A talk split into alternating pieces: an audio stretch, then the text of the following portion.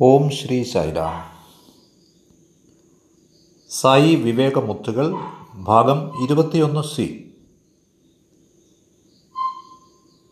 ഭഗവാന്റെ സംഭാഷണങ്ങൾ രണ്ടായിരം ഒക്ടോബർ നവംബർ.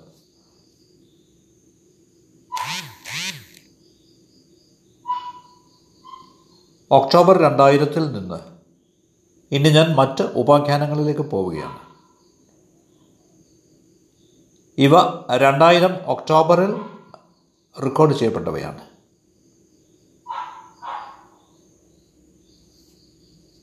യഥാർത്ഥ ഭക്തി. അതേ ദിവസം സ്വാമി ക്രൊയേഷ്യയിൽ നിന്നുള്ള ഏതാനും ഭക്തരോട് സംസാരിക്കുകയായിരുന്നു. ഇവിടെ ഇരിക്കുന്ന ആളുകളിൽ ഏറെപ്പേരും ക്രൊയേഷ്യ എന്ന രാജ്യത്തെപ്പറ്റി കേട്ടിട്ടുണ്ടാവില്ല. എവിടെയാണ് അത് കിടക്കുന്നതെന്ന് നമുക്കറിയില്ല. നിങ്ങൾ എന്റെ മുമ്പിൽ വേൾഡ് മാപ്പ് വെച്ചിട്ട് അത് കണ്ടുപിടിക്കാൻ ആവശ്യപ്പെട്ടാൽ ഞാൻ വിജയിയായ പരാജിതനാവും. സ്വാമി അവർക്ക് ഇന്റർവ്യൂ നൽകുകയുണ്ടായി. അതിനുശേഷം മന്ദിരത്തിന് വെളിയിൽ വന്ന് മന്ദമായി സാവധാനമായി നടന്നു വന്നു അവിടുന്ന് ഞങ്ങളുടെ മുമ്പിൽ വന്ന് നിന്നു. എന്നിട്ട് ചോദിച്ചു അവരാരാണെന്ന് നിങ്ങൾക്കറിയുമോ? സ്വാമി എനിക്കറിയില്ല. അവർ ക്രൊയേഷ്യയിൽ നിന്നുള്ള ഭക്തരാണ്. ഓ അതെയോ സ്വാമി. എന്താണ് അവരുടെ പ്രത്യേകത? ലോകത്തിന്റെ വിവിധ ഭാഗങ്ങളിൽ നിന്ന് ആളുകൾ ഇവിടെ വരുന്നുണ്ട്. ഇവർക്ക് എന്താണ് പ്രത്യേകതയുള്ളത്? അവിടുന്ന് അരളി നിനക്കെന്തറിയാം? നീ ഒരു വിഡ്ഢിയെ പോലെ തോന്നുന്നു. സ്വാമി അവിടുന്ന് എന്തിനാണ് പറയുന്നത്? ഒരു വിഡ്ഢിയെ പോലെ എന്ന്. ഞാനൊരു വിഡ്ഢിയാണ്. ഒരു വിഡ്ഢിയെ പോലെ തോന്നുന്നു എന്നല്ല. സ്വാമി വിശദീകരിച്ചു. നിങ്ങൾക്കറിയുമോ? ഈ ക്രൊയേഷ്യക്കാരൊക്കെ അവരുടെ ശമ്പളത്തിൽ നിന്ന് ഓരോ മാസവും മിച്ചം വെച്ച് ഇവിടേക്ക് വന്നിരിക്കുകയാണ്. ഓരോ മാസവും അവർ കഠിനാധ്വാനം ചെയ്ത് നേടുന്ന പണത്തിൽ നിന്നും ഒരു ഭാഗം അവർ മിച്ചം വെച്ചു. അവർ വളരെ അധികം പണം ചെലവിട്ട് ഇത്ര ദൂരം സഞ്ചരിച്ചാണ് ഇവിടെ വന്നിരിക്കുന്നത്. എന്നിട്ട് സ്വാമി പറഞ്ഞു ഇനി ഞാൻ നിങ്ങളോട് മറ്റൊരു കാര്യം പറയാം. എന്താണത് സ്വാമി? ഭഗവാൻ പറഞ്ഞു ഈ ക്രൊയേഷ്യക്കാരൊക്കെ ഇങ്ങനെ പണം സ്വരൂപിക്കുന്നത് കണ്ടിട്ട് അവരുടെ കഷ്ടപ്പാടുകൾ ഇവിടെ എത്താനുള്ള കഷ്ടപ്പാടുകളൊക്കെ കണ്ടിട്ട് ഒരു ധനികനായ മനുഷ്യൻ അവർക്ക് സഹായം വാഗ്ദാനം ചെയ്തു. അയാൾ അവരോട് പറഞ്ഞു നിങ്ങൾ എന്തിനാണ് പേടിക്കുന്നത്? നിങ്ങൾ എന്തിനാണ് ഇത്ര കഷ്ടപ്പെടുന്നത്? ധാരാളം ആളുകൾക്ക് പണം ഞാൻ തരാം. നിങ്ങൾ പേടിക്കണ്ട. സ്വാമി അതെത്ര നന്നായി ഞാൻ പറഞ്ഞു. നീ ഒരു വിദ്യയാണ് എന്തുകൊണ്ട് സ്വാമി? എന്ത് സംഭവിച്ചു? ക്രൊയേഷ്യക്കാർ ആ ധനികനോട് പറഞ്ഞു സർ ഞങ്ങൾക്ക് അങ്ങയുടെ പണം വേണ്ട.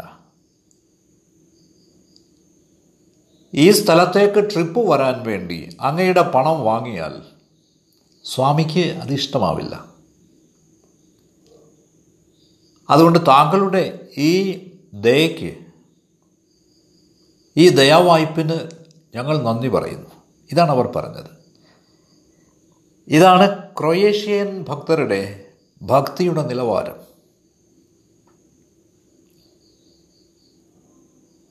ശരിയാണ്. എനിക്ക് അന്യരെ പറ്റി ഒന്നും അറിയില്ല. എനിക്ക് വളരെ നാണക്കേട് തോന്നി. എന്തുകൊണ്ടെന്നാൽ നമ്മളേറെ പേരും അവരുടെ ഏഴയലത്ത് വരില്ല. അവരുടെ ഉന്നതമായ ഭക്തിയുടെ നിലവാരത്തിനടുത്ത്. ഇക്കാരണത്താലാവാം സ്വാമി നാം മനസ്സിലാക്കുന്നതിനായി ഇതെല്ലാം ഞങ്ങളോട് പറഞ്ഞത്.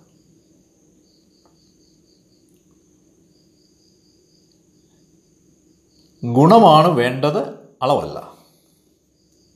ഇനി ഞാൻ നിങ്ങളെ മറ്റൊരു സംഭവത്തിലേക്ക് കൊണ്ടുപോവാം. നേപ്പാളിലെ ഒരു മുൻ പ്രധാനമന്ത്രി അദ്ദേഹത്തിന്റെ പേര് കൊയ്രാള എന്നാണ്. അദ്ദേഹം ഈ സ്ഥലം സന്ദർശിച്ചു. ഇന്ന് മറ്റൊരാളാണ് പ്രധാനമന്ത്രി. ഞാൻ നേപ്പാളിലെ മുൻ പ്രധാനമന്ത്രിയെ പറ്റിയാണ് സംസാരിക്കുന്നത്. കൊയ്രാളയുടെ ഗ്രൂപ്പിലെ എല്ലാ അംഗങ്ങൾക്കും സ്വാമി ഇന്റർവ്യൂ നൽകി. അവർക്ക് ഗുഡ് ബൈ പറഞ്ഞ് സ്വാമി വന്ന് ഞങ്ങളുടെ മുമ്പാകെ നിന്നു. അവിടുന്ന് എന്താണ് പറഞ്ഞതെന്നല്ലേ? ഹേ അനിൽകുമാർ നിനക്ക് അദ്ദേഹത്തെ അറിയുമോ? നീ അവനെ കണ്ടിട്ടുണ്ടോ? ഉണ്ട് എന്ന് പറഞ്ഞാൽ അവിടുന്ന് പറയും എല്ലാവരെയും കാണുന്നതിനാണോ നീ ഇവിടെ? ഞാൻ കണ്ടില്ല എന്ന് പറഞ്ഞാലോ? അപ്പോൾ അവിടുന്ന് പറയും നിന്റെ കണ്ണെവിടെ പോയി? അതുകൊണ്ട് ഞാൻ നിശബ്ദനായി.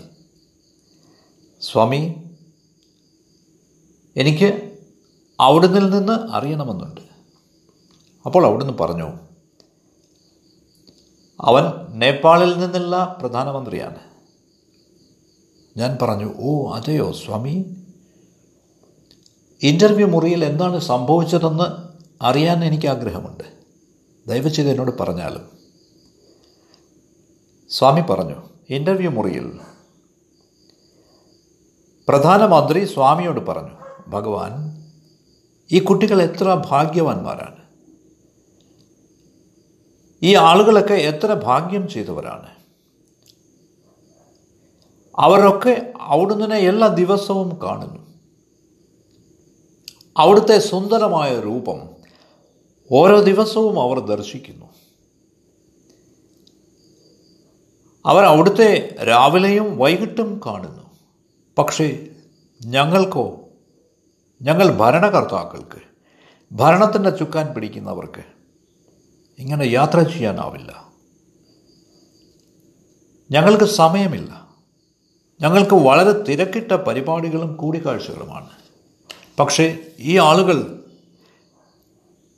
എത്ര ഭാഗ്യവാന്മാരാണ്. എല്ലാ ദിവസവും ഭഗവാനെ അവർക്ക് കാണാൻ പറ്റും. പ്രധാനമന്ത്രി എന്നിട്ട് കൂട്ടിച്ചേർത്തു ഭഗവാൻ. എനിക്കൊരു കുട്ടിയായി മാറാൻ കഴിഞ്ഞെങ്കിൽ അവിടുത്തെ പ്രൈമറി സ്കൂളിൽ പ്രവേശനം കിട്ടിയിരുന്നെങ്കിൽ ഞാൻ എത്ര ഭാഗ്യവാനായിരുന്നേനെ. സ്വാമി പറഞ്ഞു നോക്കൂ അവൻ പറഞ്ഞത്. എല്ലാവരും ചിരിച്ചു. നേപ്പാൾ പ്രധാനമന്ത്രിയുടെ ഭക്തിയുടെ ഔന്നത്യം അതാണ്. ബാബ അവിടുത്തെ കരങ്ങൾ അദ്ദേഹത്തിന്റെ പുറത്ത് വെച്ചിട്ട് പറഞ്ഞു. ആശ്വസിപ്പിച്ചു. അവിടുന്ന് പറഞ്ഞു കൊയ്രാള ഇവിടെ നോക്കൂ. നീ എന്തിനാണ് ഉത്കണ്ഠപ്പെടുന്നത്? എന്നെ സന്ദർശിക്കാൻ പറ്റുന്നില്ല എന്നതോർത്ത് നീ എന്തിനാണ് വിഷമിക്കുന്നത്? എത്ര തവണ വന്നു എന്നതല്ല പ്രധാനം. അല്ല.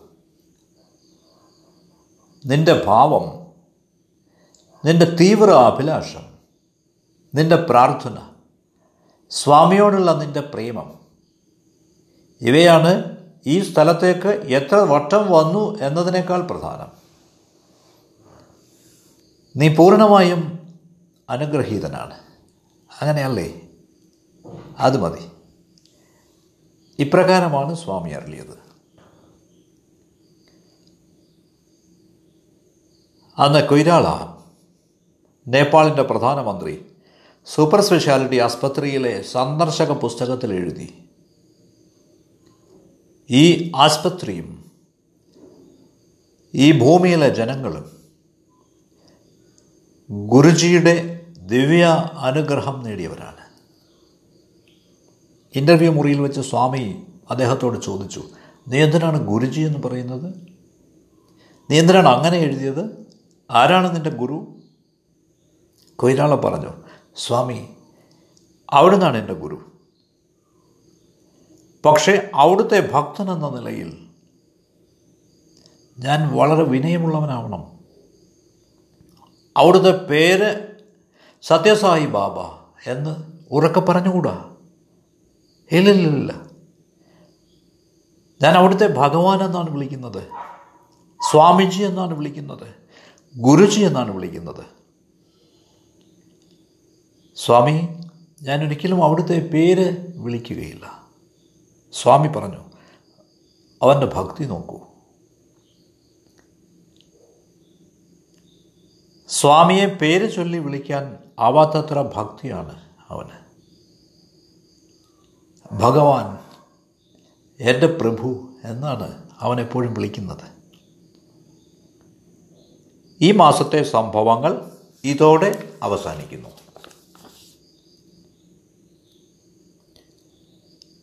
ഇനി ഞാൻ നിങ്ങളെ അടുത്ത മാസത്തെ സംഭവങ്ങളിലേക്ക് കൊണ്ടുപോവുകയാണ്. ഇവ രണ്ടായിരം ഓഗസ്റ്റിൽ റിപ്പോർട്ട് ചെയ്യപ്പെട്ടവയാണ് തെലുങ്ക് സനാതന സാരഥിയിൽ അടുത്ത സംഭവം ഇതാണ്. സ്വാമി ചിരിക്കുന്നുണ്ടായിരുന്നു. അവിടുന്ന് അവിടുത്തെ സിംഹാസനത്തിലേക്ക് നടന്ന് അതിൽ ഉപവിഷ്ടനായി. സ്വാമിയോട് എങ്ങനെയാണ് ഞാൻ ചോദിക്കുക? എന്തിനാണ് സ്വാമി ചിരിക്കുന്നത്? നിങ്ങൾക്ക് ചോദിക്കാനാവുമോ? നമുക്ക് ചോദിക്കാനാവില്ല. അതുകൊണ്ട് ഞങ്ങളും ചിരിക്കാൻ തുടങ്ങി. എന്തിനാണെന്ന് ആർക്കും അറിയില്ല. എല്ലാവരും ചിരിക്കുകയായിരുന്നു അപ്പോൾ ബാബ പറഞ്ഞു ഒരു മാന്യൻ നാളെ ഇൻഫോർമേഷൻ ടു ട്രാൻസ്ഫോർമേഷൻ.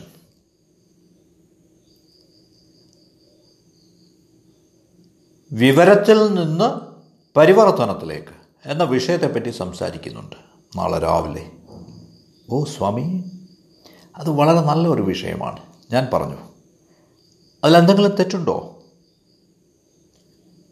ഒരു തെറ്റുമില്ല. അതൊരു നല്ല വിഷയമാണ്. ഇൻഫർമേഷൻ ടു ട്രാൻസ്ഫർമേഷൻ അപ്പോൾ ബാബ പറഞ്ഞു ഇൻഫർമേഷനിൽ കൂടി ഈ വിവരങ്ങളിൽ കൂടി ഒരു കാലത്തും ട്രാൻസ്ഫർമേഷൻ ഉണ്ടാവുകയില്ല.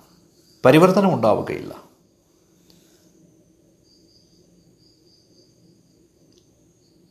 വിവരങ്ങൾ അറിവ് ഒരിക്കലും ട്രാൻസ്ഫർമേഷൻ കൊണ്ടുവരികയില്ല. പരിവർത്തനം കൊണ്ടുവരികയില്ല. ഈ മനുഷ്യൻ നാളെ കാലത്ത് സംസാരിക്കുന്ന വിഷയം ഇതാണ്. അദ്ദേഹത്തിന്റെ അനുഭവം വെച്ചിട്ടാണ് അദ്ദേഹം സംസാരിക്കുന്നത്. ഓ സ്വാമി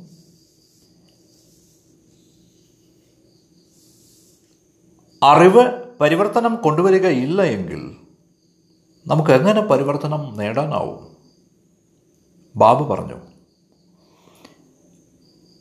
പരിവർത്തനം പരിശീലനം കൊണ്ടേ സാധ്യമാവൂ. പ്രാക്ടീസ്. ഇൻഫർമേഷൻ കൊണ്ടാവില്ല. ഓ. പരിശീലനമില്ലാത്ത അറിവ് ഇൻഫർമേഷൻ വിത്തൗട്ട് പ്രാക്ടീസ് പ്രയോജനമില്ലാത്തതാണ്. ഇൻഫർമേഷൻ നിങ്ങളെ പ്രാക്ടീസിലേക്ക് കൊണ്ടുപോകണം. പരിശീലനത്തിലേക്ക് കൊണ്ടുപോകണം. ആ പരിശീലനം നിങ്ങളിൽ പരിവർത്തനം ഉണ്ടാക്കണം. ഇപ്രകാരമാണ് ഭഗവാൻ അറിയത് ഐക്യം ബലമാണ്. യൂണിറ്റി സ്ട്രെങ്ത് ഇനി മറ്റൊരു സംഭവം. ഭഗവാൻ വളരെ പ്രധാനിയായ ഒരു മുഖ്യമന്ത്രിക്ക് ഇന്റർവ്യൂ നൽകി. അദ്ദേഹം രാഷ്ട്രീയത്തിൽ വളരെ പരിചിതനായിരുന്നു. അതിനുശേഷം സ്വാമി ഇന്റർവ്യൂ മുറിയിൽ നിന്നും പുറത്തു വന്നു. എന്നിട്ട് പറഞ്ഞു മുഖ്യമന്ത്രിക്ക് ഞാൻ ഇപ്പോൾ ഇന്റർവ്യൂ നൽകിയതേ ഉള്ളൂ. നിങ്ങൾ കണ്ടിട്ടുണ്ടാവും. സ്വാമി അവിടുന്ന് അദ്ദേഹത്തോട് എന്താണ് പറഞ്ഞത്? അവിടുന്ന് ചോദിച്ചു നിനക്കെന്താണ് ഇത്ര താല്പര്യം? സ്വാമി എനിക്കറിയാൻ ആഗ്രഹമുണ്ട്. എന്തുകൊണ്ടെന്നാൽ അവിടുന്ന് എന്തു പറഞ്ഞാലും അത് സമസ്ത മാനവരാശിക്കും വേണ്ടിയുള്ള സന്ദേശമാവും. അത് ഞങ്ങൾക്കെല്ലാവർക്കും താല്പര്യമുള്ളതാണ്. അവിടുന്ന് ഇഷ്ടമാണെങ്കിൽ ദയവായി പറഞ്ഞാലും ബാബ പറഞ്ഞു വളരെ വ്യക്തമായി ഞാൻ മുഖ്യമന്ത്രിയോട് പറഞ്ഞു ഈ രാജ്യം ഒറ്റക്കെട്ടായി നിൽക്കണമെന്ന്. നിങ്ങൾക്ക് ഈ രാജ്യത്തെ ഭാഷയുടെ അടിസ്ഥാനത്തിലോ പ്രാദേശിക അടിസ്ഥാനത്തിലോ നിസ്സാരമായ പരിഗണന ജാതി മതം എന്നീ പരിഗണനകളോ വിഭജിക്കാനാവില്ല. ഇല്ല. ഈ രാജ്യം ഒറ്റക്കെട്ടായി നിൽക്കണം. നിസ്സാരമായ കാരണങ്ങളാൽ അതൊരിക്കലും വിഭജിക്കപ്പെടരുത്. സ്വാമി എന്നിട്ട് പറഞ്ഞു ഞാൻ വീണ്ടും അവനോട് പറഞ്ഞു ഇവിടെ നോക്കൂ ചീഫ് മിനിസ്റ്റർ. മുഴുവൻ ശരീരവും ഒന്നാണ്. അത് ഒരുമിച്ചാണ് പ്രവർത്തിക്കുന്നത്. നിങ്ങൾക്ക് കൈകൾ വെട്ടിമാറ്റാനാവില്ല. നിങ്ങൾക്ക് കാലുകൾ മുറിച്ചു മാറ്റാനാവില്ല. നിങ്ങൾക്ക് ശിരസ് മുറിച്ച് മാറ്റാനാവില്ല. ഓരോരോ അവയവങ്ങളായി വേർപെടുത്താനാവില്ല. അത് പ്രയോജനമില്ലാത്ത കാര്യമാണ്. അതുവഴി നിങ്ങൾ ആ ആളിനെ കൊല്ലുകയാണ്. അതുകൊണ്ട് ഈ സമസ്ത രാഷ്ട്രവും ഒറ്റ ശരീരമാണ്. സിംഗിൾ ബോഡിയാണ്. അതിനെ പല കഷണങ്ങളാക്കരുത്. ഇതാണ് ഭഗവാൻ പറഞ്ഞത്. ഇത് എല്ലാ രാഷ്ട്രീയക്കാർക്കുമുള്ള പാഠമാണ്. രാജ്യം ഒറ്റക്കെട്ടായി നിൽക്കുമ്പോൾ രാജ്യം സുശക്തമാവും. ബാബ ഒരു ഉദാഹരണം പറയുകയുണ്ടായി. നൂലുകൾ വേർപെടുത്തുമ്പോൾ ചെറുവിരൽ കൊണ്ട് അവ മുറിക്കാനാവും. എന്നാൽ ഈ നൂലുകൾ ചേർത്ത് ഒരു വസ്ത്രം നെയ്യുമ്പോൾ നിങ്ങൾക്കതിനെ മുറിക്കാനാവില്ല. നിങ്ങൾക്കതിനെ വലിച്ചു കീറാനാവില്ല. ശരിയാണോ ഞാൻ പറയുന്നത്? അതുകൊണ്ടൊരു ശക്തമായ രാഷ്ട്രം അതിനെ കീഴടക്കാനാവില്ല. അതിനെ തോൽപ്പിക്കാനാവില്ല. യൂണിറ്റി ഈസ് ഇറ്റ് സ്ട്രെങ്ത് ഐക്യമാണ് അതിന്റെ ശക്തി. ഇതാണ് ഭഗവാൻ അരുളിയത്. മുതിർന്നവരോട് ബഹുമാനമുള്ളവരാവുക. ഇനി ഞാൻ അടുത്ത സംഭവത്തിലേക്ക് പോവുകയാണ്. ഒരു എം ബി എ കുട്ടി ഒരു പ്രസംഗം നടത്തുകയുണ്ടായി. സ്വാമി അവനോട് പ്രസംഗിക്കാൻ ആജ്ഞാപിച്ചതാണ്.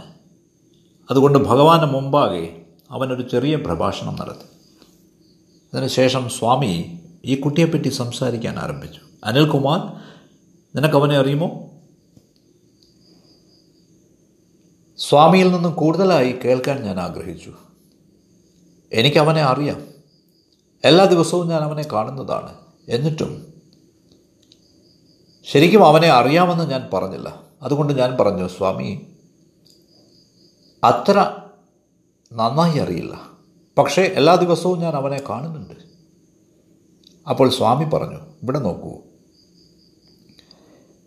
കഴിഞ്ഞ പതിനേഴ് വർഷമായി അവൻ നമ്മുടെ ഒപ്പമുണ്ട്. അവൻ പ്രൈമറി സ്കൂൾ മുതൽക്ക് ഇവിടുത്തെ വിദ്യാർത്ഥിയാണ്. ഓ സ്വാമി എങ്ങനെയാണോ? ഈ കുട്ടി പ്രൈമറി സ്കൂളിൽ പഠിച്ചുകൊണ്ടിരിക്കുമ്പോൾ അവൻ പതിവായി നമ്മുടെ യൂണിവേഴ്സിറ്റിയുടെ നേർക്ക് നോക്കും. ഞാൻ വളർന്ന് വലിയ കുട്ടിയാവുമ്പോൾ എനിക്കിവിടെ പഠിക്കണം. ഈ യൂണിവേഴ്സിറ്റിയിൽ എനിക്ക് പ്രവേശനം ലഭിക്കുമോ? ഇതായിരുന്നു അവന്റെ സ്വപ്നം. ഇന്നവൻ ഈ യൂണിവേഴ്സിറ്റിയിലെ വിദ്യാർത്ഥിയാണ്. അനിൽകുമാർ ഇന്നവൻ ചെയ്യുന്നത് എന്തെന്ന് നിനക്കറിയുമോ? അവൻ പഠിച്ച പ്രൈമറി സ്കൂളിന് നേരെ അവൻ നോക്കുന്നു. ഓ സ്വാമി എന്തിനാണ് അവൻ സ്കൂളിന് നേരെ നോക്കുന്നത്? ഇപ്പോൾ അവൻ യൂണിവേഴ്സിറ്റിയിലല്ലേ? ഇപ്പോൾ അവൻ ആ സ്കൂൾ മറന്നുകൂടെ? സ്വാമി പറഞ്ഞു നിനക്ക് തെറ്റി. അവൻ പഠിച്ച സ്കൂളിന് നേരെ കൃതജ്ഞതയോടെയാണ് അവൻ നോക്കുന്നത്. ഒരു നന്ദി പ്രകടനമായിട്ടാണ്. എന്നിട്ട് സ്വാമി ഞങ്ങളോട് പറഞ്ഞു ഓർമ്മിക്കുക നിങ്ങൾ നിങ്ങളുടെ രക്ഷിതാക്കളോട് നിങ്ങളുടെ സ്ഥാപനത്തോടോട് നിങ്ങളുടെ മുതിർന്നവരോട് എല്ലാവരോടും നന്ദിയുള്ളവരാവണം. അവരാണ് നിങ്ങളെ സഹായിക്കുകയും ഇന്നത്തെ ഈ സ്ഥിതിയിലാക്കുകയും ചെയ്തത്. ഇതാണ് ഭഗവാൻ നൽകിയത്. സൈറാം